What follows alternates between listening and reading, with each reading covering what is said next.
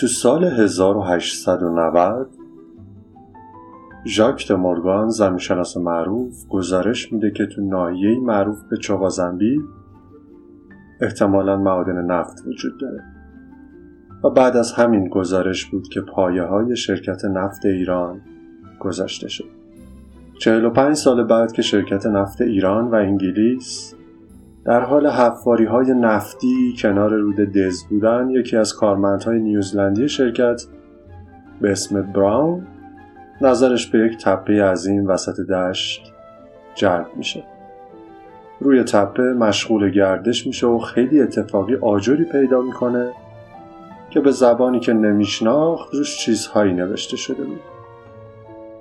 همون موقع یه گروه باستان شناسی تو فاصله 35 کیلومتری اونها یعنی در شوش مشغول کابوش های باستان شناسی بودن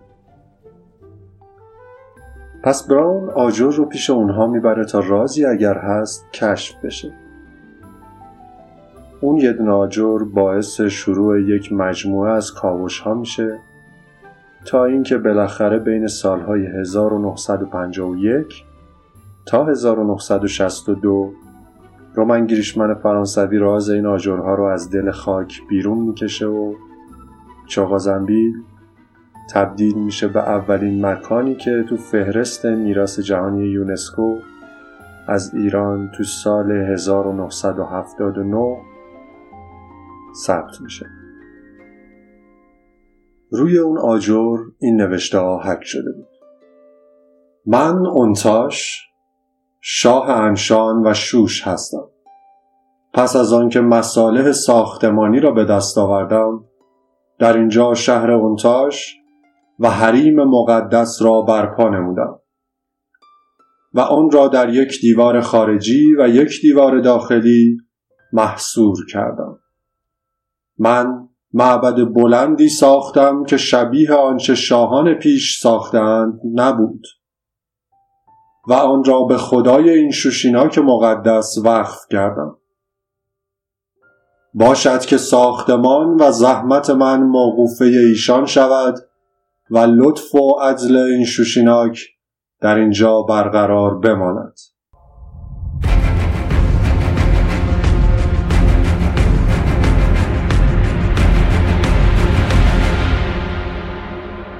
سلام. من مجید قربانی هستم. این چهارمین بخش از معرفی سایت های ثبت شده ایران در فهرست جهانی یونسکو و اولین اپیزود ترابلکست تو سال 1399 و این یعنی ما هنوز زنده ایم. بعد از پاسارگاد مجموعه روحانی ارامنه ایران و بیستون حالا به جنوب غربی ایران و به زمانهای خیلی خیلی دور سفر می‌کنیم تا به چغازنبیل در استان خوزستان برسیم این قسمت حامی هم داریم حامی این اپیزود تمام مشاقل خرد و آزاد و کارگران و پرستاران بیکار شده ایران در این روزهای شبه قرنطینه است. برای ارتباط با حامی فقط کافیه به بر خودتون نگاه کنید. مسئولان که کلا معنای کلمه مسئول رو فراموش کردن و انگار توی کشور دیگه ای زندگی می‌کنن. که هیچ کدومشون نه وظیفه عملی دارن و اصلا نه بحرانی وجود داره. فقط کاش یکی به اونها بگه شما لطفا فقط عین عملتون حرفی هم نزنید. مردم خیلی راحت تر بگذاریم. تا اینجای کار. انتخاب مکانها با ما بود. از اینجا اگر دوست داشتید شما می‌تونید انتخاب کنید. اگر تا انتهای این قسمت رو گوش کردید یه توضیح کوچیک در این مورد و در مورد پروژه من و تاریخ خواهم داد. پس بریم شروع کنیم اپیزود 34 متراولکست معبد خدایان.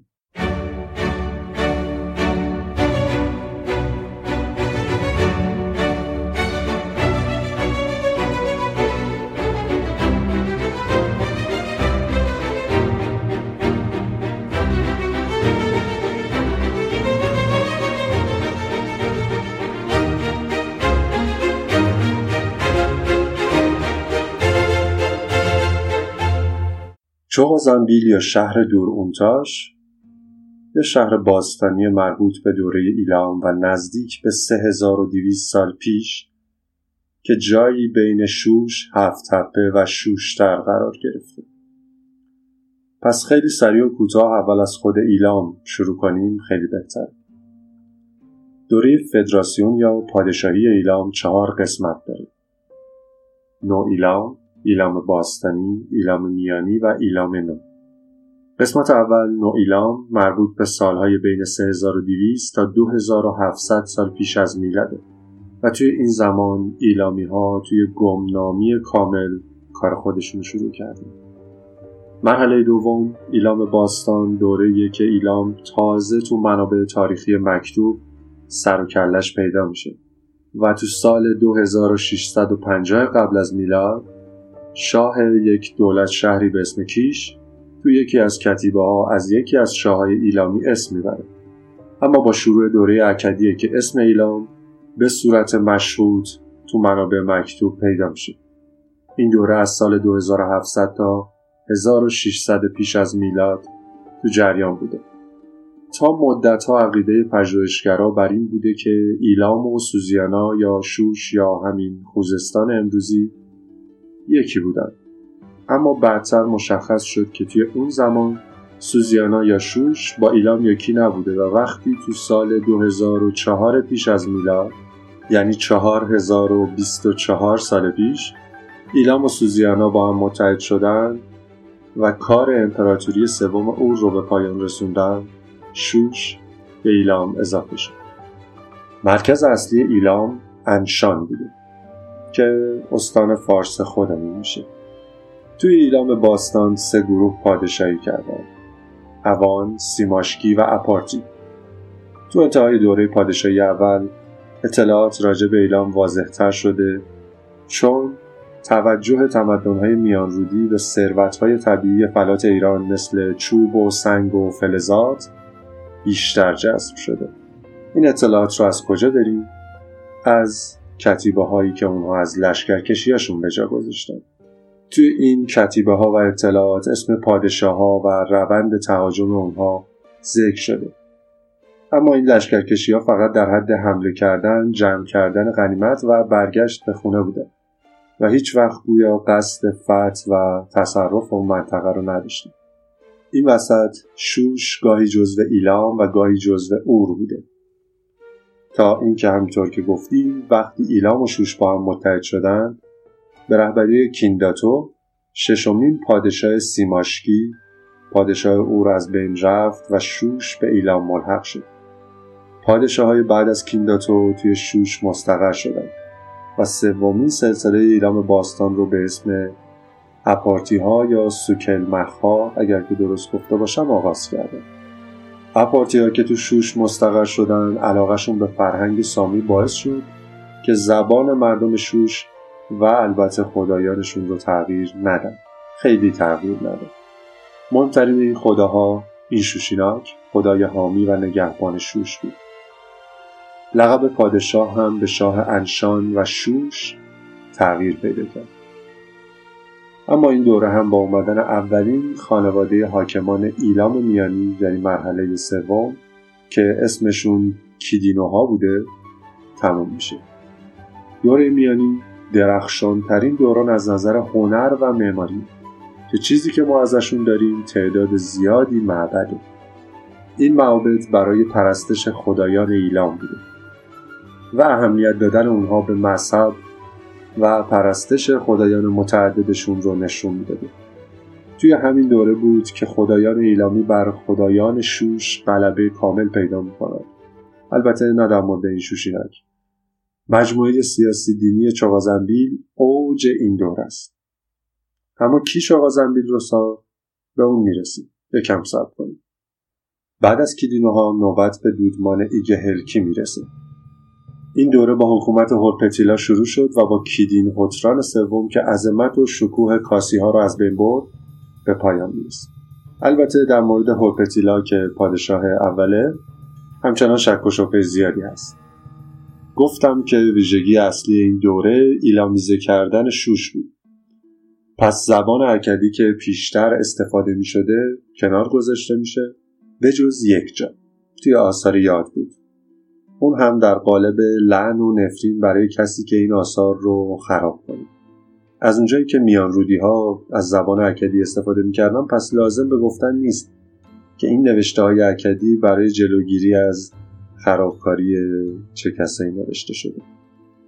مهمترین پادشاه این دوره اونتاش نپرشیه یا اونتاشگال سازنده چاغازندی.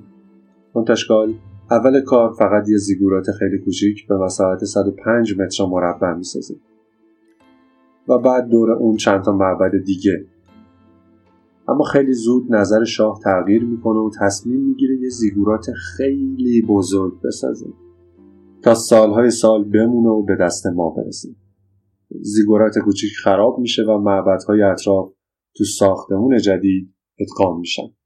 این زیگورات به اینشوشیناک و هومبان یا گال خدای اصلی ایلام تقدیم میشه. تا ایلام و شوش و شاه رو مورد حفاظت خودشون قرار بده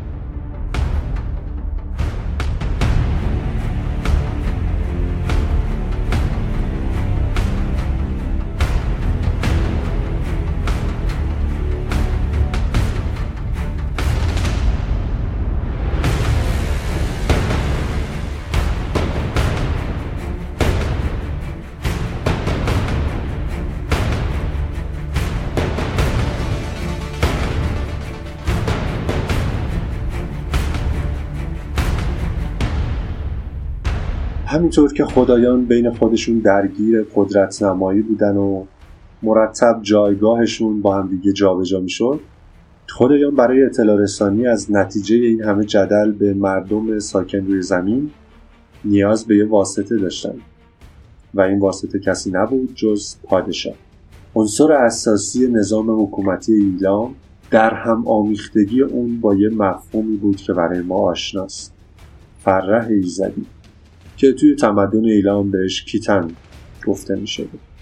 بر اساس این مفهوم پادشاه خودشو نماینده خدایان سایه خدایان بر سر رعیت خدای زمینی تلسم محافظ امپراتوری قدرت مجازات کننده و رهبر مردم می‌دونست و به همین دلیل اجازه داشت هر کس که حرفی بر خلاف این می‌زنه و یا قصد اقدامی علیه مملکت یا شاه داشت به هر صورتی که صلاح می‌دید مجازات کنه و مخلوق بنده خدا رو هم از زندگی ساقط کنه. بعد از مرگ هم خدایان خودشون به حساب فرد خاطی رسیدگی کامل می‌کردن. تو یک سند قضایی درباره مجازات اومده که فرد خاطی باید وارد آب بشه. و خدای رودخونه یا شازی جمجمش رو توی گردباد خودش تیکه تیکه کنه و از روی ایزد و شاه بیرون بندازه. بعد از همه این ماجراها روح توسط دو تا ایزد دیگه به اسم ایشنیکاراب و لاگمال به دنیای مردگان و به پیش این شوشیناک برده میشه. تا این خدا در مورد روح تازه در گذشته قضاوت کنه. این شوشیناک خدای محافظ شوش خدای بزرگ خدای حامی پایتخت قاضی مردگان خدای دنیای مردگان خدای قلمرو سایه و کلی عناوین دیگه. اول ماجرا گفتیم که خدایان از زمان آفرینششون توسط انسان درگیر ماجراجویی و قدرت نمایی برای همدیگه بودن و جایگاهشون هم تند به تند تغییر می‌کرده اول ماجرا مکان برتر یا تامبروان اون مربوط به یک الهه بوده و با اسمهایی مثل مادر شایسته همه خدایان الهه بزرگ و مادر خدایان صدا می شده همزمان با آدم ها روی زمین جایگاه الهه ها هم به مرور تنزل پیدا می‌کنه و خدایان مرد یا ایزدها رده اول را از آن خودشون می‌کنن. البته این جایگاه هم همیشه ثابت نبوده و و الهه های مهم مثل کریشا و پینیکیا همیشه جایگاه ویژه‌ای بین مردم داشتن. خدای نگهبان شوش ما این شوشیناک از رده ششم خدایان می‌رسه به جایگاه دوم سوم بین تمام خدایان ایلام و بعد از خونبان خدای آسمان ها و خدای خدایان یا همون گال که بالا گفتی و گاهی هم پریریشا همسر خدای خدایان مهمترین خدا بوده. تشکال تو حدود سال 1250 قبل از میلاد زیگورات چغازنبیل رو توی شهر دور اونتاش می‌سازه و اول اون رو به اینشوشیناک و بعد به اینشوشیناک و گال به صورت مشترک تبدیل می‌کنه. و محض خاطر ریا تو 6500 آجر کتیب داری که تونسته تاکید کرده که بعد از اینکه مصالح رو به دست آورده شهر اونتاش و حریم مقدس رو بنا کرده.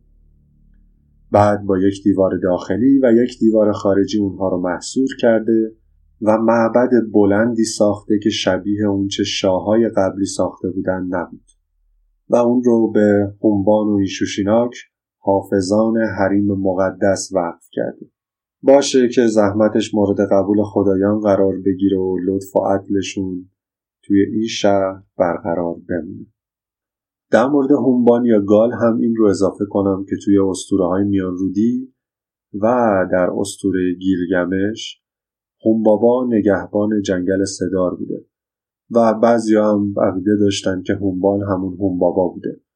ولی به نظر می‌رسه که این دوتا خدا ربطی به هم دیگه نداشتن برای اطلاعات بیشتر درباره گیلگمش و هنبابا پادکست ساگا به خوبی توی چند اپیزود آخرش داستان رو تعریف کرده. بهش سر بزنید اون تشکال شهر و زیگورات رو می‌سازه و مجمعی از معابد خدایان دیگه مثل نسکو خدای آتش عدد خدای هوا نین علی همسر خدای هوا شیموت خدای ایلام و همسرش منزت و یه سری خدای دیگر رو به وجود میاره. زیگورات ما در اصل پنج طبقه بوده که هر طبقه از طبقه زیرینش کوچکتر بوده و بعد از اون که توسط رومن گریشمن از زیر خاک در اومده اطلاعات تکمیلی زیادی رو درباره پیشینه باستانی ایرانیا در اختیار ما قرار داده. هرچند که بعد از اون بر اثر یه سری عوامل فرساینده طبیعی ابر و باد و مه و خورشید و فلک این بنای خشتیگلی مخصوصا تو طبقات بالا دچار فرسایش شدید شده. نمی‌دونم شاید بهتر می بود که به همون شکل یا همون تپه باقی میمون در هر صورت چقا زنبیل از زیر خاک بعد از نزدیک به 2600 سال خارج میشه. و اولین اثری از ایران میشه که تو فهرست میراث جهانی یونسکو توی سال 1979 یا همون 57 خودمون ثبت میشه. برای آبرسانی به این شهر و معبد هم اونتاشگال دستور میده نهری به طول 45 کیلومتر از رودخانه کرخه بکشه و آب رو به چغازنبیل برسونه. از اونجایی هم که آب رودخونه رسوب زیادی داشته و گلالود بوده چند تا استخر بزرگ و کوچیک تو بخش غربی معبد ساخته میشه تا رسوبات تهنشین بشن و آب قابل استفاده. چون ما ایرانی ها علاقه فراوانی به ترین ها و اولین بودن هم داریم گفته میشه که این اولین و قدیمی ترین تصفیه خونه آب دنیاست. راست و دروغش پای منابعی که گفتن اینکه چرا آب هم به جای رودخونه دس که 3 کیلومتر با چاقازنبیل فاصله داره از رودخونه کرخه با 45 کیلومتر فاصله آورده شده به خاطر اختلاف ارتفاع سطح شهر با رودخونه بوده. توی اون زمان دورونتاش یا چغازنبیل تو اوج جلال و جبروتش بوده. اما زمان خیلی چیز سر تحقیر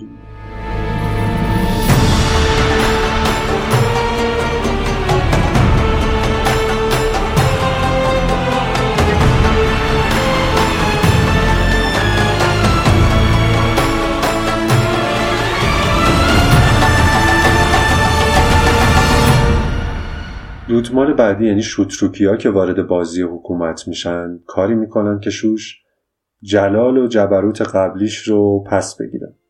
که مدتی بود رفته بود زیر سایه دورونتاش یا چغازنبیل ایلام ثروتمند شده بود.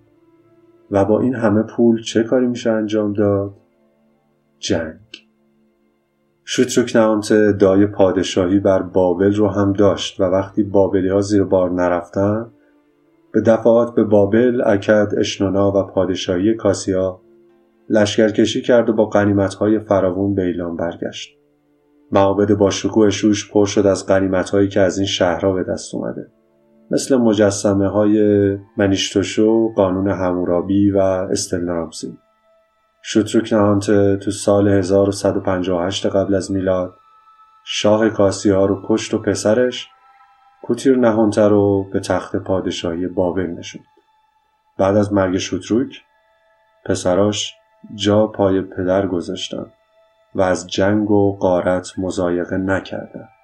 اما دوتا پادشاه آخر شوتروکیا به اندازه قبلی ها با کفایت و شاید جنگ طلب نبودن و اینطور شد که ایلام برای یه مدت طولانی از صحنه سیاسی روزگار محو شد. دست آخر می‌رسیم به مرحله چهارم یعنی ایلام نو که مشخصه اصلی این دوران ورود گسترده آریایی ها به فلات ایران بوده و امپراتوری ایلام هر روز کوچیک و کوچیکتر میشه. منابع آشوری ورود آریایی ها رو زودتر از ایلامی ها تو متونشون ثبت می‌کنن و از مادهای قدرتمند و مادهای دور اسم می‌برن. آشوری ها با مادهای قدرتمند که تو همدان امروزی ساکن بودن استکاک بیشتری داشتن و اطلاعات دقیق تری رو هم ثبت کردن اما باقی قبایل ایرانی که به سمت شرق تا شرق افغانستان گسترده شده بودند به اشتباه ماتهای دور خونده می شدن که بر اساس منابع هخامنشیان و هرودوت ترتیبشون اینجوری بوده. پارتی ها، سگرتی ها، آریان ها، مرگیان ها، باکتری ها، سبتی ها و احتمالا قبیله های همسایه اونها. پیشرفت مادها و پارسا تو فلات ایران باعث شد تا ایلامی ها انشان رو بسپرن به پارسا و به شوش عقب نشینی کنه. با این حال پادشاه های ایلام همچنان خودشون رو پادشاه انشان و شوش معرفی می‌کردن به جز تا پادشاه آخر.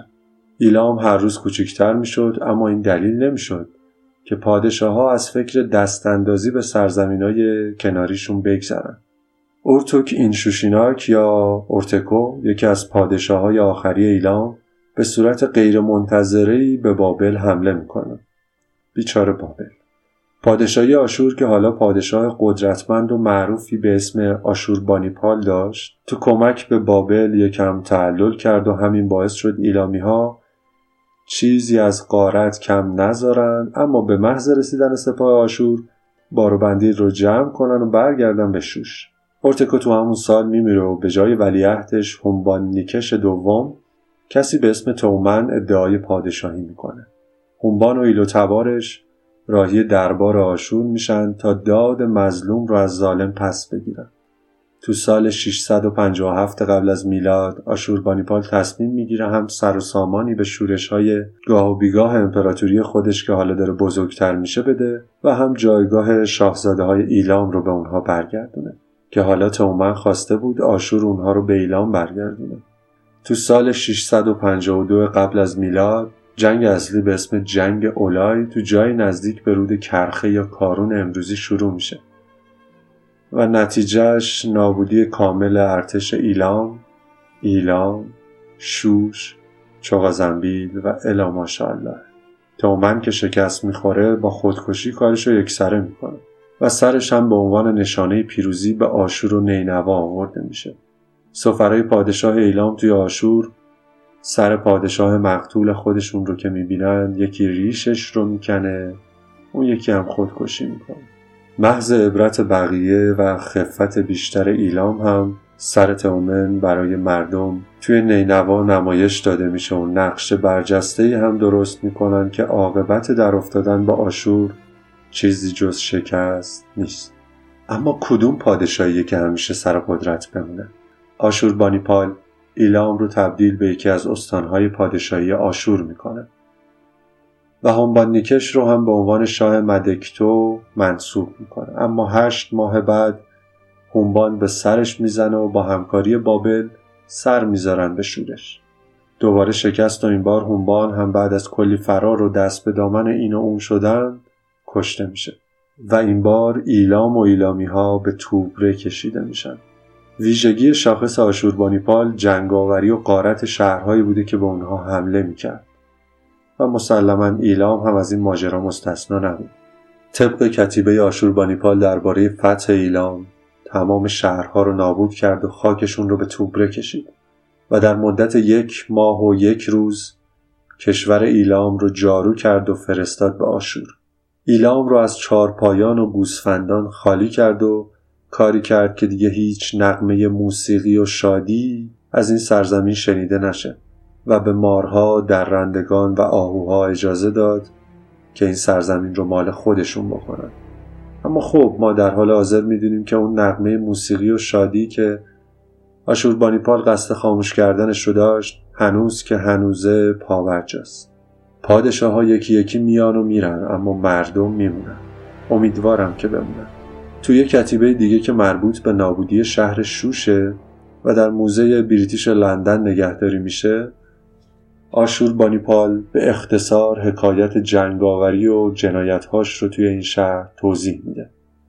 من شوش شهر بزرگ و مقدس رو به خواست خدایان آشور گشودم. من وارد کاخهای معبد شوش شدم. و هر آنچه از سیم و زر و مال فراوان بود همه را به قنیمت برداشتم. من همه آجرهای زیگورات شوش را که با سنگ لاجورد تزئین شده بود شکستم. من تمامی معابد ایلام را با خاک یکسان کردم. شهر شوش را به ویرانه تبدیل کردم و بر زمینش نمک پاشیدم. من همه دختران و زنان را به اسارت گرفتم. از این پس دیگر کسی صدای شادی مردم و سم اسبان را در ایلام نخواهد شنید.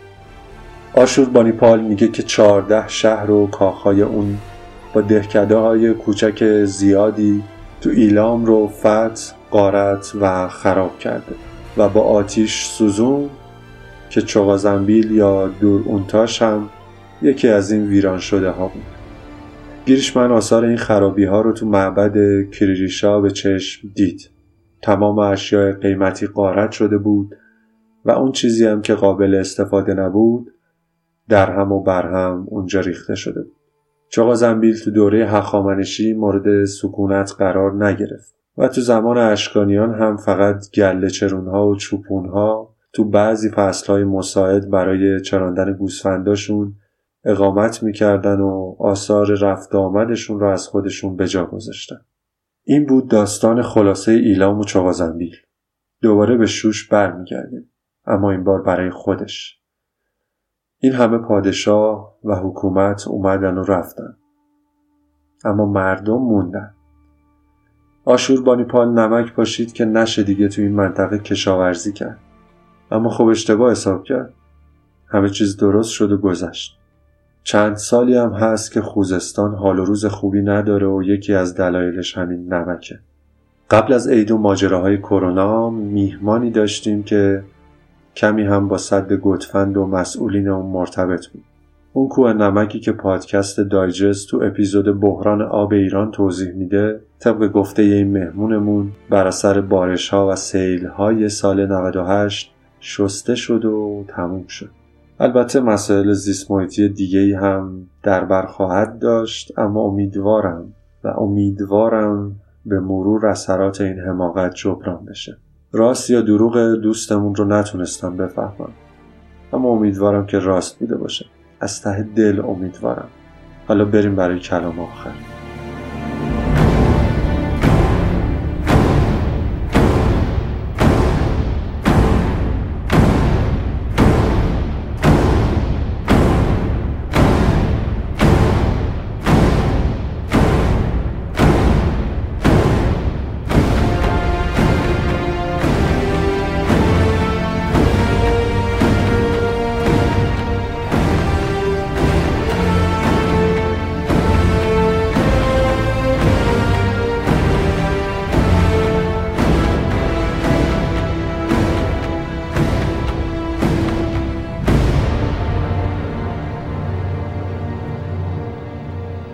چیزی که شنیدید اپیزود سی و چهارم از تراولکست یا چهارمین بخش از معرفی سایت های ثبت شده ایران تو فهرست میراث جهانی یونسکو بود. 20 سایت دیگه داریم و امیدواریم که عمرمون به دنیا باشه تا به یک سرانجامی برسه. از طریق اینستاگرام، توییتر و هر جای دیگه که به ما دسترسی داشتید می‌تونید نظراتتون رو به ما بگید. مکانهای بعدی و ترتیبشون رو شما انتخاب کنید. از تجربیاتتون برامون بگید و در تولید پادکست تراولکست مشارکت کنید. ما بسیار بسیار خوشحال خواهیم شد. موضوع بعدی که می‌خواستم در موردش صحبت کنم پروژه من و تاریخه. پروژه من و تاریخ یک شخصی سازی از تاریخ و ثبت و گسترش اطلاعاته. با این حجم از اطلاعات و اخباری که هر روز تو معرضش قرار می‌گیریم به سرعت مسائل رو فراموش می‌کنیم. از طرف دیگه تاریخ یه پدیده سیال و شناوره از نظر من هم تو زمان هم تو اتفاقات و هم تو فکر آدم ها.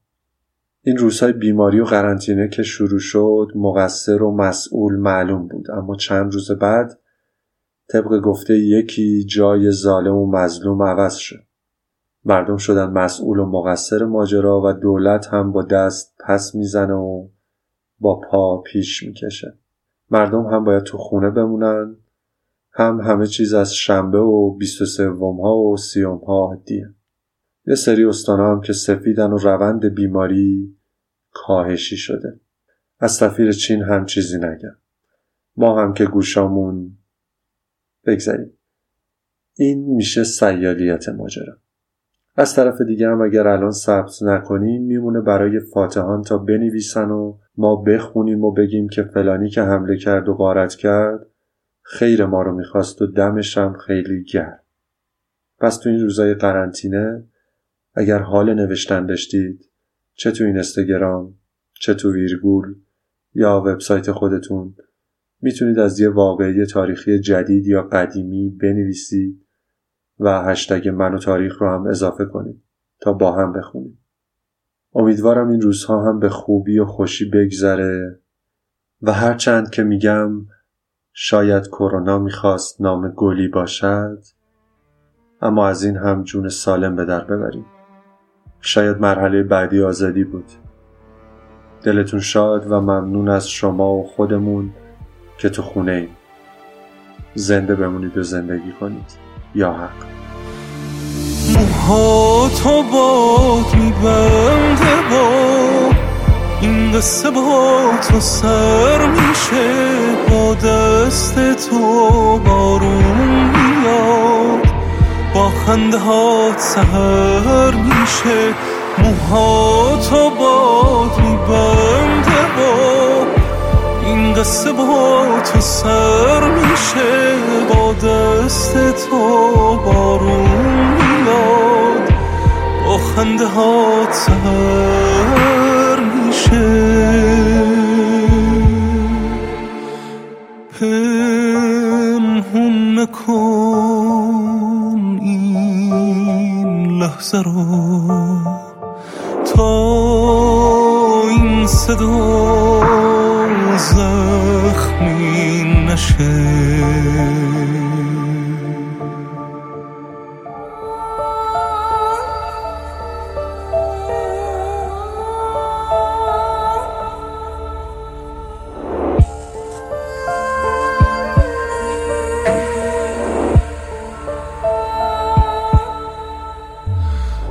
چشم شب این ره گذر روزا با گریه خوابیده بی تو تمام این شبا بیدار بوده خواب می‌دیده.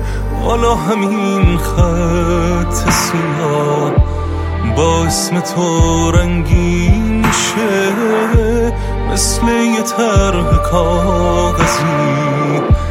عشق از نگات جاری میشه. عشق از نگات جاری میشه.